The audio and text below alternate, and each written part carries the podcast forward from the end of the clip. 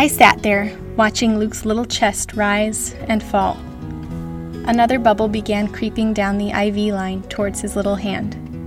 I slowly got up, flicked the line, and watched as the bubble disintegrated and hundreds of micro bubbles flowed up the tube and away. This is not what I expected to be doing one month into our time in Thailand. Several weeks before we left home in Montana, Luke got mildly sick. It wasn't anything major, but left him with a lingering cough that came and went for the next few weeks as our lives were upended by an international move. A trip to the doctor and a round of antibiotics failed to bring much improvement. One morning, as I was tidying up, Luke was playing happily with his train set beside me. He had been missing it, and we had just recently gotten it unpacked. As I worked, it suddenly dawned on me that things had gone quiet. Looking up, I saw Luke sitting quietly on my bed, doing nothing. How strange, I thought. It was our first morning in an apartment that we had been offered to stay in midterm while we searched for a rental, and I was finally getting unpacked a little and looking forward to being able to do my own cooking and stay in one location for more than a few nights. I went over and put my hand on Luke's forehead. Immediately, I knew what I needed to unpack next the thermometer. He had had a low grade fever come and go several times over the last few weeks, and he had just finished a round of oral antibiotics. So when I discovered his temperature was over 103, I knew he needed more help than I could give. Matthew booked me a grab ride, and within 10 minutes, Luke and I were on our way to the hospital to see a doctor that one of my missionary friends had recommended. I just prayed that she would be working that day.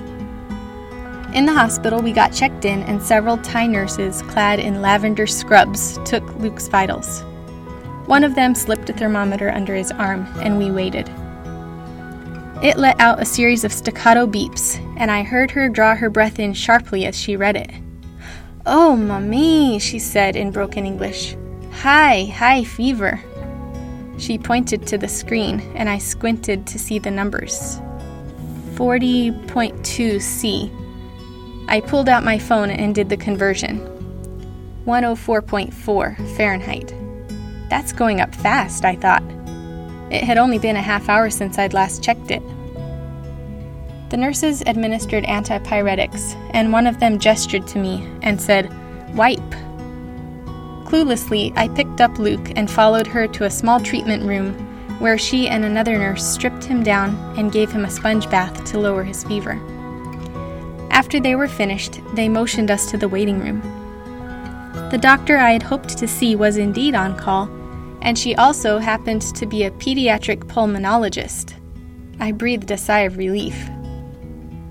The waiting area was a large room with generous yellow chairs positioned around a large circular cushioned playmat. It was full of parents and children, and I could feel their curious eyes following us as we sat down to wait with them. A few children rolled and played on the mat, others sat lethargically, and two or three were hooked up to IVs. Luke sat listlessly watching everything happening around him. We spent the rest of the day getting shuffled between the waiting room, the doctor's office, and one test after another. Luke was so sick he didn't complain when everyone, including me, had to leave the room for his chest x ray, or give much more than a little whimper when the nurses wrapped him tightly and inserted his IV. Finally, I texted Matthew. All the tests are back. Dengue test was negative, urine test was negative, his blood work indicated that he has a bacterial infection, and the chest x ray shows bilateral pneumonia. The doctor decided to admit him for a couple of days so they can do nebulizer treatments, percussion treatments, and IV antibiotics. We're just waiting for a room to open up. Finally, a room became available, and we both crashed on the cot placed on the floor for us. Before laying down, I wrote a short entry on the day. It's been a hard day for this little one. He was so brave through all the new treatments and feeling so bad. 104.4 fever. Getting rubbed down three times with cool cloths and getting so cold he shivered visibly.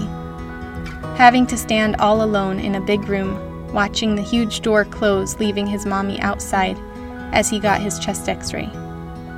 First nebulizer treatment with the loud hissing machine that made him nervous. Getting wrapped up like a mummy and getting a needle stuck in his hand. But through it all, he didn't cry once except a little bit of quivering lips when they connected the IV to his port. Then, when we got to the hospital room and I started tucking him in bed, he looked up at me with big, round eyes and said, Mommy, stay with Lukie. Unhesitatingly, I said, Yes, Mommy, stay with Lukie. And to myself, I thought, There's absolutely no way I'm leaving you right now, sweet boy. Suddenly, my mind was elsewhere. My heart reached out to my Heavenly Father, and I heard myself plead, Stay with me? And I knew his answer by experience, because it was the same answer I had given my child two seconds before. Yes, of course I'm staying with you, I heard him say. There's absolutely no way I'm leaving you right now. He had been watching me all day, and I knew he wasn't planning on leaving me anytime soon. The next few nights and days are a blur for me, filled with round the clock temperature and oxygen tests, fever medications, and cool showers as his fever continued to remain high and his oxygen levels dipped. Eventually, though, he began to improve, and my nightly preoccupation shifted from monitoring his breathing to ensuring he didn't get tangled in his IV line as he became more mobile. We are so grateful to God that, in spite of very poor air quality here in Chiang Mai due to seasonal burning, Luke has made a complete recovery and is back to his energetic, train obsessed little self. I'm also thankful for the glimpse that I got of God's heart that night as I heard my child plead for me not to leave him. It is a picture that will remain with me for life. Yes, our Father's promise is true. I will never leave you nor forsake you. Joshua 1 5.